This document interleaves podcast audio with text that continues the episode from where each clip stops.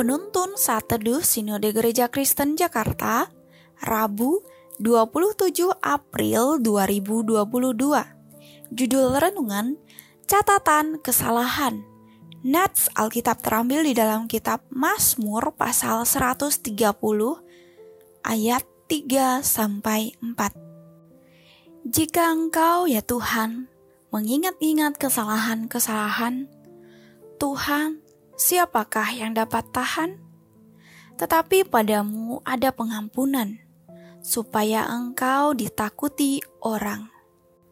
Seorang istri sangat tertegur ketika mendengar sebuah renungan firman Tuhan tentang pengampunan kepada sesama dengan kasih Tuhan. Dia menyimpan semua kesalahan suaminya sejak masih pacaran dalam sebuah buku catatan. Semua kesalahan suaminya, sekecil apa pun, dituliskan dan disimpan dalam buku catatan itu.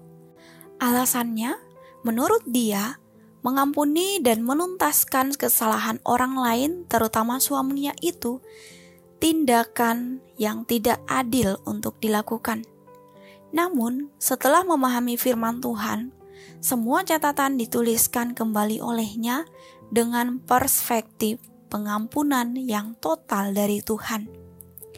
Semua kisah itu telah berubah. Kita mungkin masih memandang pengampunan Tuhan seperti catatan lama oleh sang istri. Kita tidak percaya pengampunannya yang sempurna bagi kita. Kita menganggap ingatan Tuhan akan dosa-dosa yang sudah diampuninya akan selalu tercatat dan tidak pernah diselesaikan olehnya karena kemahatauannya. Kita lupa semua dosa kita sudah ditebus dan diselesaikan di atas kayu salib. Pada nats hari ini, dari jurang yang dalam, pemazmur berseru kepada Allah ia menyadari segala kelemahan dan kesalahannya karena berbagai hal yang telah ia lakukan di masa lalu. Jika engkau, ya Tuhan, mengingat-ingat kesalahan-kesalahan, Tuhan, siapakah yang dapat tahan? Ayat 3 Dipanggilnya Allah dengan sebutan Tuhan sebanyak dua kali merupakan luapan perasaan yang sungguh-sungguh, menunjukkan perasaan hormat dan takjub akan kesabaran Allah. Pemasmur percaya bahwa pada Tuhan ada pengampunan.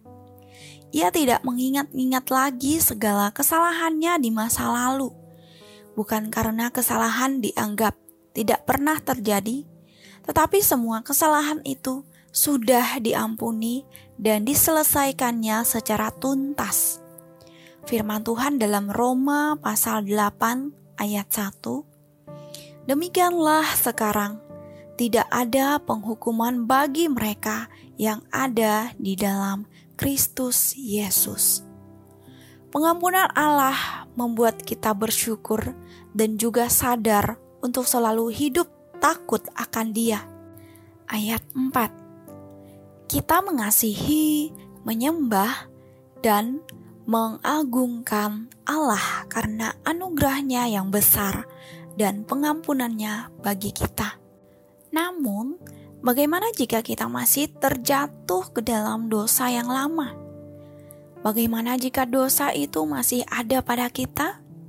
Kita harus sungguh-sungguh bertobat dan kembali mengenal Allah dengan baik dan benar Mohon pertolongan Roh Kudus agar memampukan kita untuk tidak mengulangi dosa yang sama dan benar-benar meninggalkan dosa itu.